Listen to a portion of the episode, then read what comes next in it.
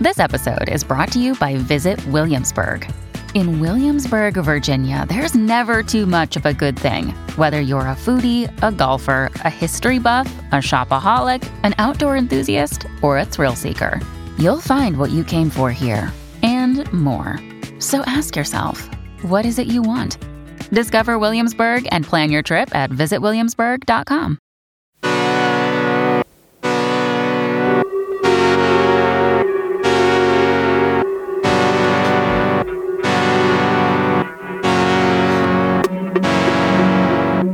everyone, and welcome to British Murders, the podcast that focuses exclusively on British murder cases with an occasional glimpse at horror movies. This week, we are back with my collab with my favorite Pennsylvanian. Is that a word? Pennsylvanian? Yeah, it is. Yeah? But I, I'm a technically a Utah now, but No, yeah, you- yeah, you're Pennsylvanian living in Mormon country. Pennsylvanian at heart. We're back for Killer British Murder Stories, Volume 4. This is where I welcome my friend Bobbie Holmes, the host of Killer Stories, to tell me and you, the listener, a not a British murder story, even though we call it Killer British Murder Stories. It's normally a North American story. Welcome back North to the show, Bobbie Holmes. How was your Christmas and Happy New Year to you? Oh, thank you so much. Uh, Christmas was awesome. We had a very low key Christmas. We did all our traveling, crazy family stuff. Thanksgiving, so it was just me, my husband, my son at home, and it was it was nice. Hope yours was just as well. It was just as well. That's absolutely what it was. okay, great. Just chill. Yeah, just home? chill. We won't go into it into too much detail because you'll, if you're a fan of either of our shows and this series, you'll know that we record an episode on each person's podcast. So last week, this airing now will be the 13th of January. Now, last Wednesday, the 5th, was it? So I think last so. last week was my episode on Bobbie's show. Now, a lot of my listeners have requested the case of Penelope Jackson, which was very recent. The old grand lady, grand lady, the grandma lady who killed her Yeah. husband, David Jackson. This is the one where the body cam footage was all on the TV, on the news, and she said, Oh, I wish I'd stabbed him again, and all this. I covered that case on Bobbie's show. Please check that out. That is Killer British Murder Stories, Volume 4, Part 1. That's a mouthful. And we recorded them on the same evening and we, we you know, we we had some drinks. But I went first. So hopefully now Bobbie's a little bit more inebriated and it'll make for a more entertaining show. Hopefully, I'm not slurring my words. is what he's trying to say. I mean, like, Because I've got a lot to say. yeah. So Imagine that. Bobbie's got a lot to say. to put it in context, my word count for the script is about two and a half thousand words, and we just come off a 45 minute recording. Bobbie's is about four and a half thousand. So buckle up, guys. Get yourself a whiskey. And Hey, there's a lot to talk about in this case. And so I know I normally cover an American case on your show, but this one is actually Canadian, which is why he said North American. It is in the context. Um, and what I have planned next week is actually Canadian too on my show. So I guess I'm kicking off 2022 with Canadian crime. have you ever done a British And- story on your show? I have. I've done a few. Um, the guy, pretty famous, people under the floorboards. I can't even remember his name. I can picture him, glasses. Oh, Dennis Nilsen. yes, yeah, Dennis. yeah, yeah, yeah, yeah, yeah, yeah. I remember. Um, I've done quite a few actually, and the the young girl, Mary something, she was like 11 and killed another little boy. But I I, have, ha- I have, done- lis- I have listened to them all, by the way. I just He my has memory no is clue what I'm talking. my memory is about. terrible. My memory is terrible. Everyone knows that. But this particular case, the reason that it stuck out to me, me, Stu, and our other podcaster friend, Lorraine, um, we've Shout been watching Lorraine. Dexter New Blood. And after we finish an episode, which I've been slacking, we usually get together in our little group chat and discuss it together. And Mark Twitchell, the killer or villain, as you like to say, Yep, he was inspired by Dexter, the, the fictional character Dexter Morgan. So he's actually been called like the Dexter copycat killer. And we'll get into that later. But Mhm. that is kind of what made me think of this case. I've, I've known it and it just came to light. And I was like, yeah, let's cover that, especially because you hadn't heard of it before. So yeah. How good is this season of Dexter, by the way? pretty good. I literally, I think I just blocked No, I blocked you go, out season eight or whatever the last one was. I don't even remember what how I think I literally just like cut it out of my brain. I don't even Doesn't remember matter. how it ended. Yeah, it, it ended bad. I know that he is still alive and that's all I knew. And here we are, new blood. And I think it's pretty good. What do you think? That's so underwhelming. I was like, how good is it? It's all right, yeah. I didn't say it's all right. You're It's all right, hearing things. Yeah. Go on. Tell Pretty, us, pretty good. Pretty good. How do you think it is? I it's think it's- amazing. we don't use that word here. I think it's fantastic. I think it's great. It's it's really good. I think I like great. it. It's really good. Really, really good. I think it's answered a lot of the critics and it's made up for the wrongs of the last Mhm. few seasons. And it- I think it's I think it's a season for the fans. Yeah, I saw um, Michael C. Hall on The View, and he was saying that's basically he owed it to the fans Hmm. to bring it back. Basically, it's like we waited eight years, so you know the Yeah. kid could grow up. That's what Yeah. he said. I don't know what the view is, but I'm assuming it's a talk Oh my show. god, yeah, it is. It's a talk show.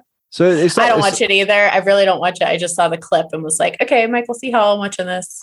So It's not, I it's not this. It's not the same kid that was his kid in the last one, though. I'm assuming. No, I don't think so. A bit, weird, wasn't it? I don't think so. Kid just happened to grow up to be an actor. Yeah, the same kid. By the way, you are going to be Harrison in eight years. Study up. what? what you mean? Tell the little baby you're going to grow up to be this actor. So never mind. Ah. Just just cut this out. Forget you it. were- I thought you were saying that in a year's time, like I was going to be like, no. okay, I'm. All right. Okay. cut. Cut it out. No, Okay. So Okay, so Mark Twitchell, there's a difference between being a fan of the show and wanting to be like Dexter. So, let's start with a little background on Mark Twitchell. He was born July 4th, 1979 in Edmonton, which is the capital of Alberta, Canada. And I was going to make some patriotic comment, but being this is Canada, I doubt he cares that his birthday is on American Independence Day. it's Canadian. Did you? Huh? He's Canadian. He's though. Canadian. Why would he He's care? that's what I. Uh, that's what I'm saying. I was okay. Everything's Oh, about Lord. America, isn't it? Everything's about America to you guys. Okay. S- Maybe this will draw in your interest. As a child, he was fascinated with cinema, which I know you have a thing for as well. Fascinated by Um, it. Right. So as a from an early age, he knew that he wanted to be behind the scenes directing movies. And he attended the radio and television arts program at the Northern Alberta Institute of Technology, graduating in the year 2000. So did you just take film classes on film or was that your minor or major at university?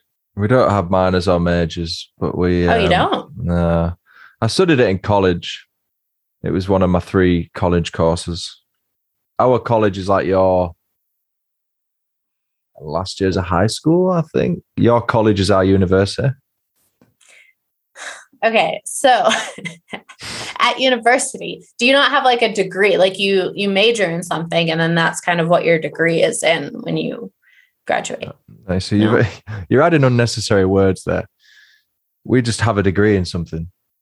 Okay. We don't major in something and have a degree. Well, I guess we that just kind of you choose what you study, kind of. yeah, thing. you choo- you choose your course, your Mhm. field of study, I suppose you would Mhm. say. You choose your field of study. So if That's what a major is. so what's your minor then? Well, it'd be like I'm majoring in film and minoring in psychology, so you can understand the way people think. I don't know. It's just you can kind of choose what you're studying. So I think you just maybe don't put a name to it, but it's probably similar. You just like to point out that we're weird, but whatever. you do that yourself, mate. You do that yourself. so It- yeah, a likes year. like, he likes film, basically. This guy, and he's studying it. yes, uni. And he's studying it. And a year after graduating with his radio and television arts degree, he married an American woman named Megan, and they moved to her to- hometown in Illinois. And this marriage was short lived, and the couple divorced in 2004. So that's like a three year marriage, which is the average relationship span. Did you know that? Speaking from experience, yes. It's kind of sad, really. but Mark would treat TV and movies like reality, and he put himself in the place of the characters, which seemed very strange to Megan. Not only that, but he created fake profiles online to mess with people. Like he got a kick out of it. And Megan later told police that one day out of the blue, Mark asked her if she ever thought about killing someone. And he went on to explain how he would choose a homeless person because no one would notice them missing. And Megan's slightly alarmed by this comment, but she just, you know, wanted to give him the benefit of the doubt, I guess, and didn't take him seriously. Their marriage ultimately ended because Mark was unfaithful on multiple occasions and he would confess to Megan, yet he showed no remorse for his actions. So, kind of, you know, psychopath tendencies to not have remorse for things. I would think if you're married to someone and you cheat and you confess that you would show some sort of remorse. Yeah.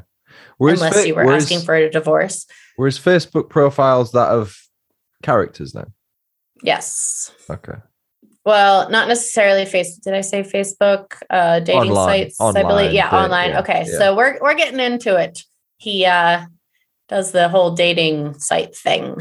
So after the divorce with Megan, Mark moved back to Canada. So that was when he was in, I think they lived, they got married in Canada, lived in Canada for a little bit, went to Illinois. Now he's back in Canada after the divorce. His big claim to fame was directing Star Wars Secrets of the Rebellion in 2007. Are you a Star Wars fan? Nope. Oh, okay. then you wouldn't have heard of it anyways. But the reason you really didn't heard hear of it is because it's a fan film. So it's not a real Star Wars film. And don't, it's a Don't prequel. you slug off fun films now. Don't you slug okay. off fun films. Well, listen, there's a reason why you haven't heard of it. It's a prequel to the original Star Wars movie. And it's amateur usually but can be produced professionally. But this one it had some legitimacy to star wars. It did have an appearance by jeremy Bulloch who played the character boba fett um, in the original one. Again you you have no idea. I don't know either to be completely honest. I do know there's a new boba fett on um, disney i think probably but not the same character. The thing is like I've, i think i would like to get into it and one of my friends who loves it says, watch it, watch it, watch it. My other friend, who's probably, my other friend is British, so he's more honest than my American friend. And he said, he says, if you haven't watched it yet, don't watch it because you'll, you'll hate it. You'll just pick it apart. It's I one mean, of those things was, that's nostalgic that you grow up with. Right. Yes. And if I watch it now, I'll just pick it apart. And I think that's kind of what I'm like because I have started watching it and I like lose interest real fast. I think also because it's so old, but it was never released. And that's why you would have never heard of it. It's still stuck in the post production process. So uh, it's uh, never on YouTube. no. Wow. no, not there yet. So Mark met his next wife, Jess, on the dating site Plenty of Fish, and they married, had a daughter together in 2008 but he just couldn't stay off the dating sites. He was caught red handed by Jess using a site specifically for married people to arrange affairs, which I believe is something Madison. I can't even remember the name. Do you know? Come on, Stu. no. What's it called again? No, it is no a- Ashley Madison. I don't know, something like that. There's a website where literally married people can log on and they arrange affairs. Hmm. Yeah. Okay. He was a habitual liar and just didn't know, but he had been laid off from his job and he was spending all of his time working on his next production. So every day he left for work, but really he drove to a rented garage suite that was filled with wardrobe options, backdrops, movie props, and he either spent the day there or at a coffee shop working on his script. So literally, I don't know how you could do that to your wife like no money income just lying about going to work every day doing something else completely but again no remorse for this guy whatsoever he started a, another profile on a dating site uh, happened to be again plenty of fish, but he didn't join as Mark. He had ulterior ulterior motives. Ul- ulterior motives for this profile. He was catfishing and if you live under a rock, catfishing is where a person creates a fictional persona or fake identity on social networking service. And most are out to scam people for financial gain. Or others just like to cause pain, discomfort, embarrassment to the other person on the other side of the conversation. Or some just get off on pretending to be someone else. You know, they can be Joe Schmo, and at the end of the day, they log on and they can be Joe Millionaire or whoever their heart desires. But very sad. It is in October of 2008, Mark logged in to Plenty of Fish as Sheena. but you didn't see that coming. he was pretending Sheena. to be, yeah, a 20 something attractive petite blonde looking for love. And he began chatting with a man named Gilles, French, I believe, Gilles Tetreault. Probably saying that wrong. But Gilles was J-I-L. It's G I no G I L L E S. I actually did. I know Gilles is correct, but Gilles. Tetra, Gilles. Gilles. I'm not gonna get that French in every uh, pronunciation of Gilles. but he was recently separated from his wife. The pronunciation of Gilles. Gilles. This I feel like is Italian. No. A little bit next to each other. maybe. Basically. Maybe. Kinda. Uh, Gilles was recently separated from his wife and had just moved to Edmonton a few months earlier. So he was using plenty of fish to try and meet new people, make friends, maybe even find love. And can I just say, I'm so glad that I never had to do the online dating thing. I mean, I know lots of people have found people this way, but I would not feel comfortable meeting up with a stranger I've never met before. Have you ever done that? Blind date, even? Blind date, no. See, I've never done the online dating, but I did do a blind date once. But I had my roommates follow me, and they sat in the booth like catty corner. I think like, you said, yeah, you told me this before. Yeah. kept an eye on me, made sure I was not going to get murdered or whatever. But yeah, I don't. Oh gosh, the dating thing, online dating, kind of freaks me out. But Mark Twitchell shows us that it's not just women who are victim to the creeps online, but he's pretending to be a woman and luring in men back to poor Gilles.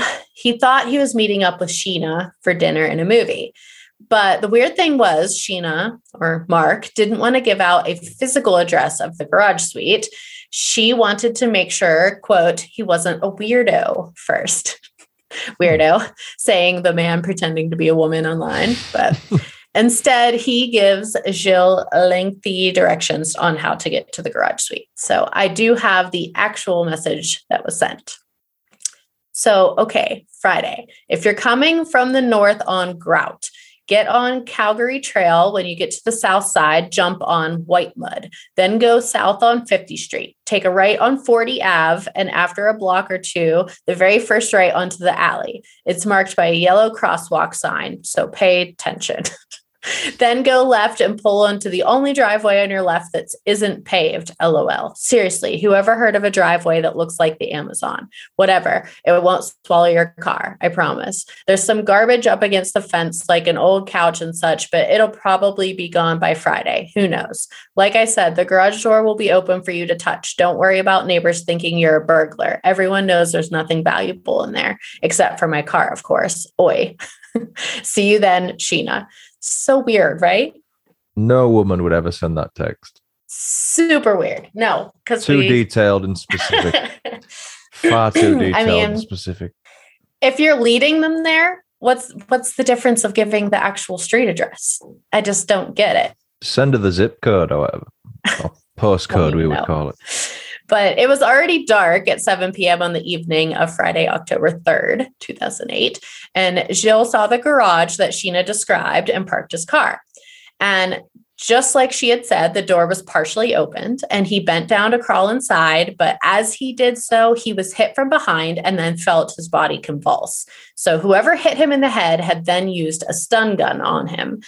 And he fell to the ground and he noticed the person attacking him was wearing a hockey mask. The man pulled out a strip of duct tape and covered his eyes. Gilles fought back the best he could, but his muscles weren't really like working properly because of the stun gun. He was freaking out because he hadn't told anyone where he was going. So if he disappeared, no one would know where to look for him. And uh, because of that, probably a burst of adrenaline must have kicked in. He ripped the duct, up, the duct tape off his eyes and pulled himself up. The attacker, Mark, was pointing a gun at him. He thought if he didn't stop him, he was surely going to die. So he reached out to grab the gun and it was plastic. So a movie prop. Mm-hmm. Punches were thrown by both men. Gilles ended up back on the ground and he tucked and rolled underneath of the garage because it was propped open, remember? So he kind of rolled back out into the alleyway. Mark followed him out there and grabbed his legs. And at this point, a couple named Marissa and Trevor, they came around the corner. They were walking their dog in the alley. And Gilles yelled out for help.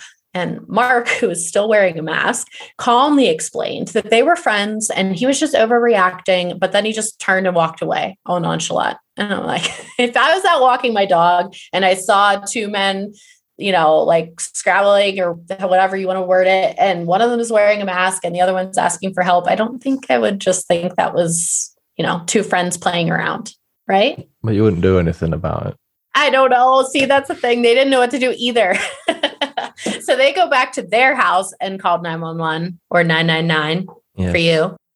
I don't honestly know if in Canada it's 911. That would be the normal thing to do. Just not right. So they didn't want. I, this is what 2008. Maybe they didn't have a cell phone, so they went back to their house and called emergency services.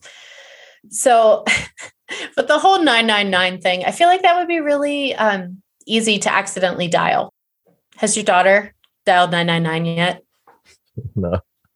Really? Penn's called 911 twice. How's that?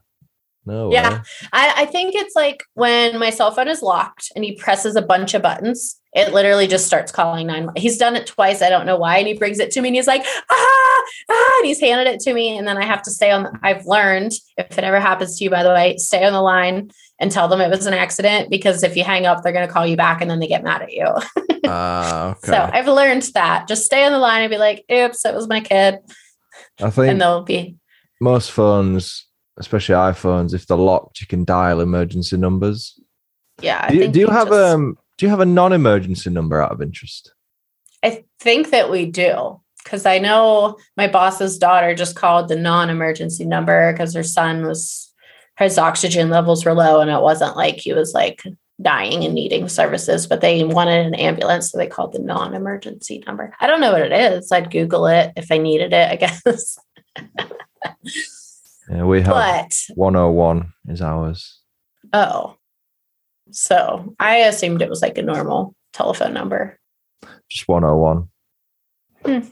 Maybe. I what you do is you, you go that. through you go through to an operator and she says I think it puts you through to your local operator and they say what force mm-hmm. are you looking for and you we would say West Yorkshire Police. Oh, see, I would just probably call the police station. Well, I think they take details from yeah, I don't have police stations numbers readily available. I know, but so you ring 101, you tell them I think what you do, you tell them what the crack is, what the situation is. and they um they take the details down, and I think they get an officer to ring you like later on. Mm-hmm. And then they. I did. I called about that bone I found. Remember? Mm-hmm. I did. I called the police station. Found Googled a, it, found oh the police God. station number. I found called. a bone. Well, I just I just wanted to report it just in case they confirmed it was like an elk or something. Anyway, so they call the police police come, but by the time Trevor walks them down to where he saw the altercation, both men are gone. So Gilles was actually able to escape. And for whatever reason, perhaps embarrassment of being catfished, he did not report the attack to the police. So he escapes, goes home, tries his best to forget about what happened. I think that's understandable. yeah. But um, the event was left at that. The police never found the victim or the man in the hockey mask. One week later, Mark tried his luck on Plenty of Fish one more time. This time, he pretended to be a woman named Jen and he hooked 38 year old Johnny Altinger. Johnny worked in quality control at an oilfield equipment manufacturer near Edmonton, and he spent a lot of time online and he used the screen name Ultra Magnus. Strong. And I hate to say anything negative about someone who has an ending to their life like Johnny, but Ultra Magnus, it just sounds like he's trying to say, I'm a guy with a big penis. Strong name. Strong right? name. but he was a single guy. And I mean, that is why normal people join Plenty of Fish. He lived alone. He had two motorcycles, they were his prized possession. William, who was a coworker of Johnny's, he was using the same dating sites and they communicated with each other regularly in person and via email. In other words, they were pretty close friends and they did tend to share details about their dates. Johnny told William that he met a woman on Plenty of Fish and he was going to meet up with her Friday, October 10th, the evening of. Jen wrote to Johnny saying, quote, if we really gel, you said you have four days off. How long can I keep you if I choose? Maybe we should pack for a few days. And for me, that's a red flag. First dates don't last four days, but I don't know. This is before Tinder. Tinder wasn't created until 2012. So maybe it's not as creepy sounding as I think. I don't know. But a hookup is a hookup. Four days of that is kind of crazy, right? Is that not weird? Optimism, isn't it? Eh, if we gel. But Johnny had Like a plans suitcase, just in case. just in case. Uh, Johnny had plans that Sunday to ride his motorcycle with a friend named Dale who just got a motorcycle. So he wasn't planning on the date lasting all weekend. And just like Mark did with Gilles, he gave Johnny weird roundabout directions to the garage suite versus an actual physical address. And he told Dale about his hot date with Jen, but he shared concerns about the weird directions.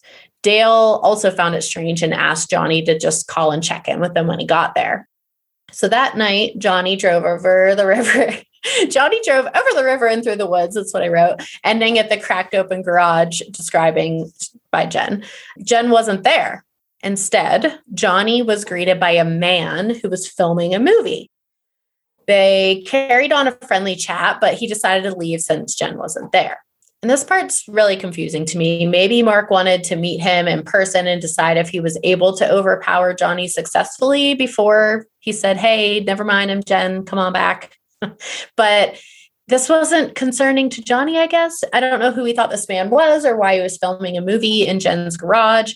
But later that evening, Jen contacted Johnny again through Plenty of Fish. She didn't give him her phone number. And he she apologized for not being home when he arrived, but she was back home now and it's safe for him to come back. So Johnny sent one final follow-up message to his friend Dale, explaining the situation that he was headed back to Jen's.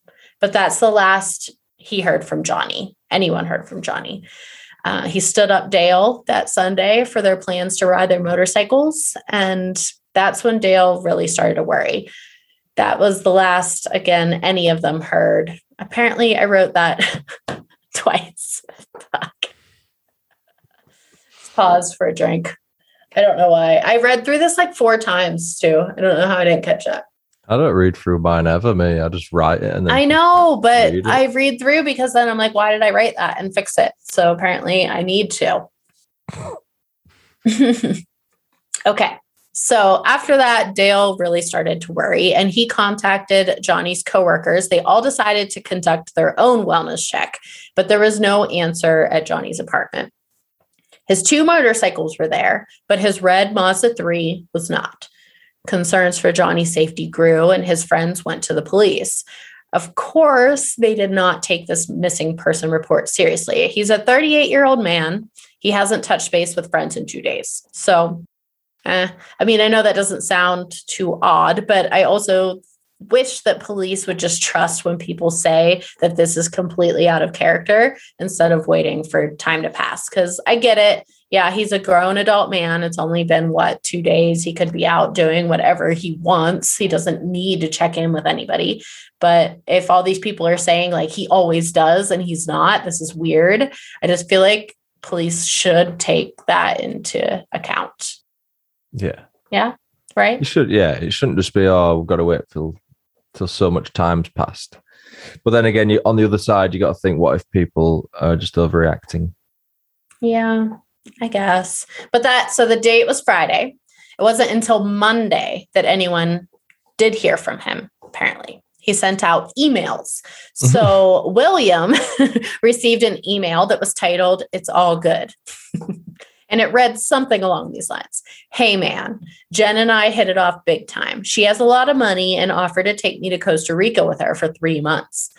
Nothing about this email sat well with William. First of all, hey man was never a greeting that he would have used. And running off with someone he just met for three months is not something Johnny would do. Dale and Johnny's brother received similar emails. And when William spoke to his boss, who was also Johnny's boss, he told William that Johnny emailed him a letter of resignation but not because he was going to Costa Rica. He's he emailed saying that he had another job offer that he just couldn't pass up. So there's conflicting stories here. Kind of a red flag. Johnny must have been pretty popular. He's got lots of friends. Another friend, Marcelo, also filed a missing person report to the police. And an officer said they would come by to his house to take a statement, but they never did. You would think multiple calls about Johnny, police would move forward with an investigation, but they couldn't be bothered with it. Do you have an uh, if I go missing folder? No. I mean, I have like all the things, they're just not together. But I mean, do you have the like find my iPhone? Do you have an iPhone? Mm-hmm. Okay. So, like, I don't know if I've. Could your loved one find you if you were missing? Nah. Just think about that, right? That's mm, okay. So you need to have your Find My iPhone turned on. You're supposed to have all your passwords for everything documented and stored somewhere. I have my fingerprints in the system because I'm a dental hygienist and I don't know why, but they need to be. So if you know my prints were found somewhere, I think they could link it to me. But and dental records, obviously, I have those. But those are the things that are supposed to be in your if I go missing folder. And that way, if you are missing or your body is found, you could be identified. so it's just kind of something going around that you you should do. Yeah, I've heard of it. It's quite an American thing that I got approached by company. I don't know if it was called if I go missing.com or something. And they said, oh, we, they, they had digital if I go missing folders. So you would upload everything to this file encrypted. And then if you did go missing, your family could access this file. I was going to do some affiliated work for them, but I just never got around to it. Yeah. We don't I really mean, do we don't really do that here. Because it's quite a, it's quite a small just disappear. Well, no, it's got a small country isn't it, really. It's like yeah. if, if, if we aren't missing, I don't know. It's just not something. It seems quite. It seems a bit faddish. Yeah. Seems very American. I mean, it's it's not anything you ever hope to be needed. I guess it's a just in case kind of thing. And it, it seems I guess like you'd, you'd, have, you'd have parties over there, like dinner parties, like so what's in your if you go missing file? Well, in mine, I have um my dental records, I have my passport, and um I have the last 10 places I visited. so, yeah, it is. You're uh, supposed to have uh, like frequented places, like yeah. your local pub or whatever. Yeah, but yeah, you just, you just anyways, you just know. Okay, listeners, there is such a thing. Don't listen to Stu. You can do it. Be safe and smart. I'm all for it, but it's it won't kick off here. I don't think we're not. Nah. Kind, we're not that way inclined. Hmm. Comment below if you have one. if you're British and you have an if I go missing folder, then let me know. Yeah. Prove them wrong. Hear from you. Yeah. But Johnny's friends, they weren't going to just sit back and wait for the police to get their act together. They actually went to Johnny's apartment and broke in to investigate. And speaking of passports, it was sitting right there. It was, and if he's going to Costa Rica, he needs his passport. God, he needs it. his passport. so finally, after nine days, police decided it was time to start looking for Johnny. But luckily, Johnny had nine days. The, nine days. Yes. Jesus. I know. Okay, no. Yeah, did not take it seriously. I guess because he followed up and told everyone where he's going. It's you know email. he's an adult. yeah. but luckily Johnny had forwarded the like weird set of directions to his friend Dale to, you know, he was the one checking in with him okay. as he was going. Clever. So police approached the garage suite and they found that it was currently being rented by a man named Mark Twitchell, who was using the space to film a movie. And when the police contacted Mark, he stated that the last time he was in the garage was nine days earlier. Suspiciously, the same day that Johnny was meeting up with Jen. If he said that. he says a lot of stupid things. You'd think you'd be like, I haven't been there for like a month or, you know, yes. whatever. Weird. the exact day. But police asked Mark to come and meet them there so that they could search the garage. And right off the bat, he's like, What? This padlock? This isn't my padlock. Like someone else has been here. They changed the lock. That's not the lock I've been using. And he was so insinuating someone else had been there and and changed, put a whole different padlock on there. They must have cut it open. And when they entered, Mark seemed surprised by the state of the suite. First of all, the lights were on, and he pointed to a large steel drum. He said that he was just using that as a garbage can, but it looked like someone had been using it as a fire pit. Something had been burned inside, and he had no explanation for why. He was taken to the police station and was formally interviewed. And he told them that he was there the day of October 10th, but he was just cleaning up and he was gone by 5:30. He explained that he was shooting a short suspense thriller and had rented the space specifically for filming you might have more insight on this than I do, Stu, but he said his budget for the film, like he just rambled on and on. He was like bragging about all this stuff. He said his budget for this film he was doing was $3 million. So for an amateur filmmaker, I feel like that's a lot, right? Mm-hmm. Who's funding yeah. that? Yeah. So he said he had investors, including his brother-in-law and a random accountant that he found online. But I mean, that's that's a lot of money. So ridiculous. But he had planned to use this film to enter it into film festivals and help boost his career. You know, because the only other thing, the Star Wars thing, was not even not doing anything. You can listen to the taped interviews of him at the police station, but he sounds very cool and collected. He's bragging about his Star Wars fan film, and the investigators acted interested just to keep him talking, but they eventually just cut to the chase. He confirmed with Mark that he was renting the suite and technically should be the only person having access to it. Then he asked one more time when was the last time he was there, and Mark he like him hod. Do you know what him hod is? Mm-hmm. yeah. Him him him, him hod around, and he said, him and he's like, I I have troubles remembering things. Like I rely on lists to make um, like a list to execute tasks. Otherwise, you can't remember. We call it Omen and Aaron. Omen and Aaron. We yeah. say him hard. Interesting. Because mm. you know, you'd sort of go, you'd go, you go, hmm, uh, hmm, uh, yeah. Omen and Aaron. Yeah. Exactly. But I mean, I make lists too. Like if I don't write down a grocery list and I go to alert. the store, like I'm screwed. What you you can memorize in your brain everything that you need at the grocery store. I can't memorize shit.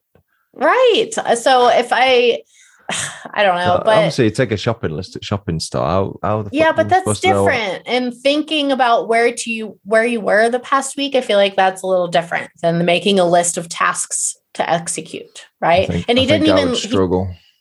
He, but he didn't live close. Like this was Edmonton, and he lived in I think South Edmonton or something. It's a quite a drive to this garage again his wife just didn't even know about it. So he like went there on his own. I think you would remember driving there because it's quite a drive. So when the investigator finally brought up that johnny altinger was the man that they were looking for that he was missing mark denied knowing him. He's not an actor in his film or the production crew. Supposedly never heard of him. Crew. What crew, crew? right. I mean, it's a three million dollar production, Stu. got a big crew him in a garage that he's rented out. Well, oh, police found it strange that this Jen character gave directions to the garage that he was renting. And that Johnny showed up at the time he was supposed to meet Jen instead and greeted by a man in the garage. because you know he did follow up with his friend Dale and say, "Hey, Jen wasn't there, but this guy was." So like Dale kind of sort of knows part of the story, and maybe Mark wasn't. Um, you know, he didn't have that in the mindset. He didn't know that Johnny had shared this information with someone else. Mm. But you should hear Mark. He's playing dumb because um, the investigator is like, he was greeted by a man in the garage, and he's like, In the garage? okay like he's trying to process this information like who on earth could that be in my garage it's just so weird and and the police they take his word because he just sounds so cool and collected like they think he's being truthful Mm. at the end of this which Well, he's a Mm. qualified actor. I guess. I guess. A few days after the interview, Mark sent an email to the officer stating a few things that he forgot to mention, you know, because his brain had trouble remembering. Obviously. Mark said that his car was broken into while parked at the mall. And the only thing he noticed missing was a receipt. And this receipt apparently had his address on it, his home address. A few days later, the door to, I don't know what receipt has your home address on it, by the way. I mean, I've never seen a, a, a receipt print out with my home address on it, but How would a shop have your address? I, that, yeah, I don't know. But a few days later, the door to his home was unlocked and he always locked his door. After this, while at a gas station, a man walked over to his car and knocked on the window. He rolled down his window, and this man says he's moving to the Caribbean with his new quote, sugar mama, and needed to sell his car cheap and fast. And just listen to this. Mark says he bought this car, which is a red Mazda 3, by the way. He says he bought this car with the cash that he had in his pocket $40. it was Johnny's car. Johnny Altinger's car. When you've got three million, then 40 is nothing. right. $40 is nothing. But I don't understand why he came forward with this information. It seems damning. Like he claims Ridiculous. whoever stole this receipt from his car stole all his personal information and he's the person responsible for all of this, you know, luring Johnny in and it just it doesn't make it's ridiculous. It doesn't make any sense. And if the police don't see through this bullshit at this point, then shame on them. Cuz right? Yeah. I need you to confirm. I mean, did they see through the bullshit? That's the question. Uh, we'll get there. I mean, I think they they come along because Marissa and Trevor, remember them? That's the couple that witnessed Gilles being Mhm. attacked. Well, when they heard about Johnny Altinger being a missing person that was in that area, they kind of assumed that's who they saw that day. And they followed up with police, even though you think police should be the one following up with them. Like Mhm. if they had a something called in in that area, someone being attacked, you'd think that they would follow up. But But it wasn't him. It was it was Gilles. right, Gilles. totally different person. So once the timeline was laid out as to when things happened, they realized that this was a separate incident, two different people. And using media outlets, the police asked for anyone with information about the first attack or Johnny Altinger to come forward.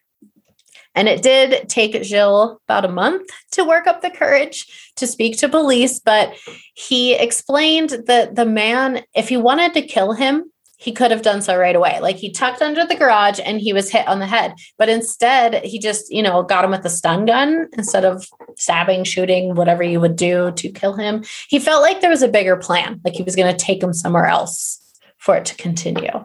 Think Dexter, think Kill Room. like a snuff movie. right. yeah, something like that. But Mark Twitchell was brought back in for questioning. The investigator got right down to business this time. He was like, I know you're involved. This isn't going to go away, so you might as well speak up. And a neighbor came forward as an eyewitness to Mark changing the padlock on the door. So we know it was him. No one else changed the padlock. It was Mark. Someone saw him doing it Mhm. He said that was ridiculous and he wasn't talking anymore. So, boom, I don't know if it's like I'm getting a lawyer, I'm not talking, but he did kind of keep talking. He says, You need to tell the truth. You don't want to live for, with this for the rest of your life. And Mark's response was, You'd be surprised at what I can live with, which is the quote that I gave you. Chilling. Very, yeah. Unfortunately, all they had was circumstantial evidence and they couldn't make an arrest without a confession. Police issued a warrant to search Mark's car and home. And now to the plot of this suspense thriller that he was filming in in the garage. Are you ready for this? I'm excited to hear about it. I'm so excited. Okay. It's about a killer who used dating sites to track down married men who were looking for mistresses. And he would lure them to the garage. Plotless. Dum dum dum. The killer was actually a filmmaker who was doing research for thriller films by murdering people. When police searched his home and vehicle, I know you love how I say vehicle. Vehicle. So, how do you say it again? I really don't even understand the difference. Vehicle. You say Okay. vehicle. So, so it's not the V, it's It's the hickle. It's the hickle. Vehicle. There you go. Vehicle. Nope. It's I kind of make it like t- V hickle, and you just do it all. Okay. Vehicle, just car. Vehicle. Vehicle. They searched his vehicle. they found many incriminating receipts. First off, the hockey mask that Gilles reporting seeing his attacker wearing. And another was the steel drum that police found used as a fire pit in the garage, overalls, duct tape, a drop cloth from Home Depot. Basically, a Dexter Morgan kill room setup, right? hmm Online purchases included a stun gun, handcuffs, and a meat cleaver. And in his car was a book about Dexter and multiple DVDs of the Showtime series that were found in his basement. On Mark's laptop was a deleted document titled SK Confessions. SK, when police questioned Mark about this, he said it stood for his favorite author, Stephen King. But police Not, not believed serial that it killer. police believed it stood for serial killer mainly because the very first line written in this document was quote this is the story of my progression into becoming a serial killer. Yeah it's basically a diary and he writes about his first failed attempt with Gilles. he didn't name him but he described it. And it was essentially a written confession to what happened on the night of october 10th 2008 when Johnny came back to the garage, Mark hit him over the head with a pipe. Then, using a knife, he stabbed him in the neck and abdomen. Then he went into disturbing details of how he dismembered Johnny's body. He parked the red Mazda 3 into the garage and left. He later broke into Johnny's apartment. With his laptop, he was able to access his email account and send the messages to his friends and coworkers. He came back to the garage at a later date and attempted to burn his body inside of the steel drum. Side note if this were true, don't you think police would have found this out by forensic evidence by now? Like, if, yeah, It's that's crazy how many people think you can burn a body in an incinerator like that. It's just not hot enough. yeah, like it's not like it's a crematorium, it's a Exactly. fire. Yeah, it's ridiculous. But a quote from the SK Confessions Most people fantasize, it only ever stays a fantasy. They don't have the disposition or the stomach to go all the way with their dark urges, but I do. I do not have any. Urges. He's yeah, like a dark passenger. Oh my god. I do not have any reservation about disposing of the negative people in this world who deserve a one way ticket to the afterlife, if such a thing exists. Which apparently, this is why he's named the Dexter Killer. I mean, it's really not that similar Hmm. to me, but because he read the book and watched the show and he was obsessed with it, and in his twisted mind, he was taking out the trash. But Gilles and Johnny were not bad people. Not that killing anyone is okay, but Dexter was somewhat of a vigilante. He cleaned up what police couldn't, in other words, or sometimes he beat them to the punch. I don't know. But Did he sign off RIH? no. Go back to last week, my episode for RIH. It's uh, Rotten Hell instead of Rest in Peace. It's a running joke. but this is not, it's not the same. It's not the same as what Dexter does at all, even if he thinks he's being a vigilante of some sort. But Edmonton police had the evidence they needed to arrest Mark. And an officer posed as an investor, because that's the way to get in with Mark, right? To help him with his upcoming film. They met on October 31st, Halloween 2008, at a coffee shop. To Mark's surprise, he was tackled to the ground and put in cuffs. He was under arrest for the murder of Johnny Altinger. Mark kept silent and refused to speak to police.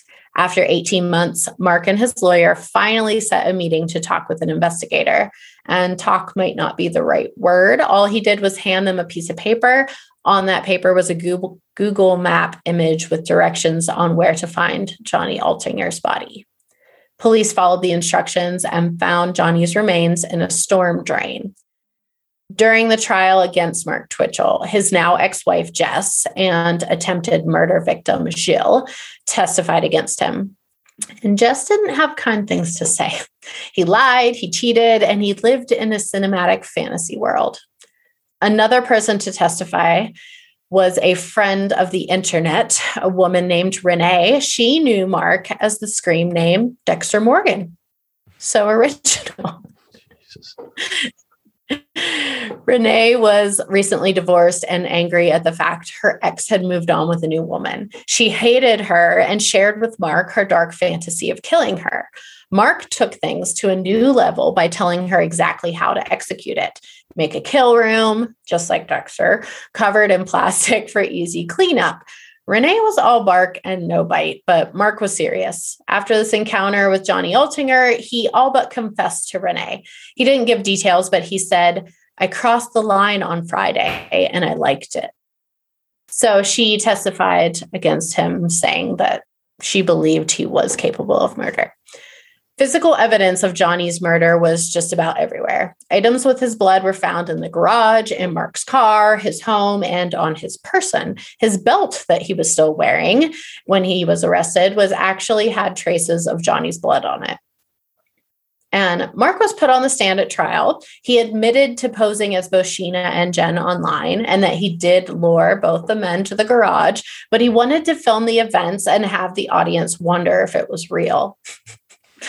According to Mark, when Johnny discovered that he was catfished, he was furious and reacted, hitting Mark with the pipe, and that Mark only killed him in self defense, which is obviously a load of shit. I mean, this was all planned. So the jury deliberated for just five hours, coming back with a guilty verdict of first degree murder, sentenced to 25 years to life without the eligibility for parole.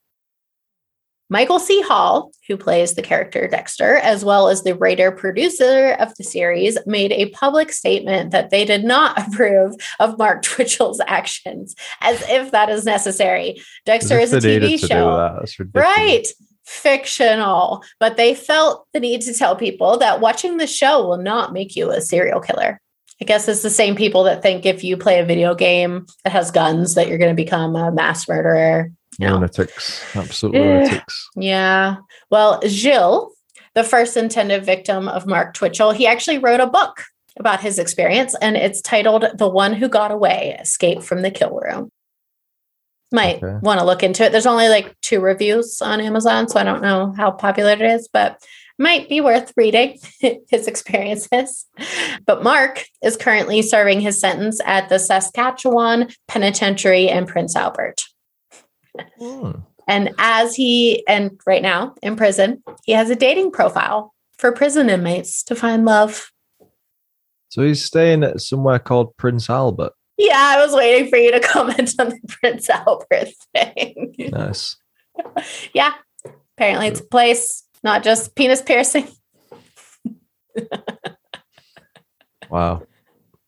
What a strange That's what I got.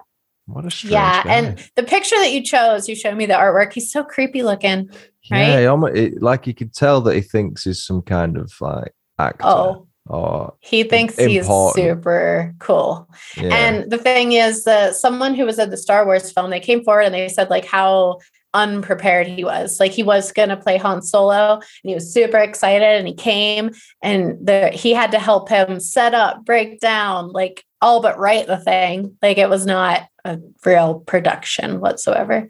It's, yeah. You know, but that's what I've got for Mark Twitchell. Cool.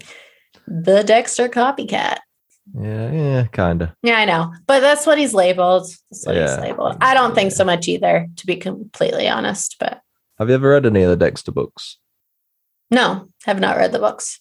I have. I've read a couple. Think the first one's called Darkly Dreaming Dexter. By interesting, you know how he's called Jim Lindsay in this? Yeah. Yeah. Well, the, the author's called Jeff Lindsay. Really? Mm, I think that's why he's called Lindsay with an AY. Hmm hmm Yeah. So uh, is Yeah, it similar? Does it follow Well, the the books? The remember. the series follow the books? I can't remember. The books No. came first, I assume. In they usually do. Yeah, the books came. In fact, no, they don't, because I remember reading it thinking, I don't just want to read the or the book version of the series, and it wasn't. The first, I think the first one was Darkly Dreaming Dexter. The second one was Dearly Devoted Dexter. I think completely different stories, which is pretty cool. But I assume he's still a Oh, still, yeah, same character. Yeah. Same character. yeah, Gotcha. character. Yeah, I mean that's kind of I. Were you a True Blood fan? No, Oh well. Anyways, the books are Sookie Stackhouse, who is the character in True Blood, and they're kind of different too. I read all this, but maybe I'll have to look into Dexter. it's decent, decent enough. Yeah, yeah. But yeah, that was cool. So thanks for coming on again and telling us another North American story. Here's your chance to plug where everyone can find your show. Yeah, I'm trying to be more present on Twitter. So at Killer Stories PC on Twitter, Instagram, TikTok, which I've been slacking at, and Facebook at Killer Stories Podcast. You can email me if you like to say hi, talk to me at Killer Stories Podcast at gmail.com. Cool. That's about it. Cool. so yeah, as far as my content goes, this is the final off-season episode. So we had my interview with Christy Sumner, who was the paranormal investigator, and then last week we am talking because we, we record this so early. I'm talking future, but then past. Mhm. But when you're listening to this, last week I had scary movie review with Lorraine. Oh, so you're you're reposting. I just got lazy and re-uploaded that Oh, online. no, I really enjoyed that. It made me laugh. You guys had me laughing so hard. But I did the did the video as well, so I did the video. Yeah. For that. So oh that was, well, that was that's what I'm. I'm gonna rewatch it video so That I was a- absolute ball ache. I'm still editing that, and then next week is the start of season five. Woohoo! Yeah, oh, I so kind of envy your decision to do the seasons and break it up a little bit. But you, it's not like you take a break. You're still doing stuff in Yeah, between. well, that's it. So It's still content. I don't take breaks, but then I, I normally do a mid-season break as well because I get quite lazy. hmm. yeah, we all need a break. Yeah, You guys don't realize it's a lot of work. I know. Yeah, oh, why have you got so many adverts on? Oh, because so fucking takes half the week. That's why. Mhm. Anyway, so next week, start of season five. That is going to be the Babes in the Wood murder committed by Russell Bishop. Currently reading a book about it at the minute. It's very interesting. And all of season five, all of season six, and half of season seven is full of listener suggestions. So if, Hmm. if if people do want to reach out and give us a suggestion, British Murders Podcast at gmail.com. Or if you've got an American one, Killer Stories Podcast at gmail.com. May. Speaking of suggestions, next week I think uh, Lorraine is the one that suggested mine. You know the So good. Karla Ho- Homolka, Homolka, can't even say it, and Paul Bernardo, the Ken and Barbie murders. So suggested. Ken and Bar- Didn't I? Did Still I stuck on one? that. I suggested one, didn't I? Am I on your list? Maybe I didn't I- write I it down. Maybe it was like, okay, still. rude, isn't it? I don't know. I don't think I have you on my list. So Have you done H.H. Holmes yet? yes, it Have was episode eight. Fucking hell. Long time ago. Yeah, someone asked me recently to do that on an email. It's like, I want to do British cases. Oh, well, maybe on your uh TikTok. I think I've already done him on there. Oh. Oh. I'm doing British ones at the minute on there too. Yeah, I just I don't think he's it's so hard when they're that old. It's like not properly documented information and it can be somewhat fabricated. But- Yeah. you know, cool story. Cool. cool, cool story, bruh. Right. Well, Yeah. let's uh, let's leave it there. And I'll, as you did allow me to sign out on your show, why don't you sign us out this week? Mhm. Until next time, this has been a killer story. British murder. A killer British murder story. I was trying to get in the gap, but I couldn't. Never mind. But yeah. Thanks all for listening, and we'll see you next week. Cheerio. Cheerio.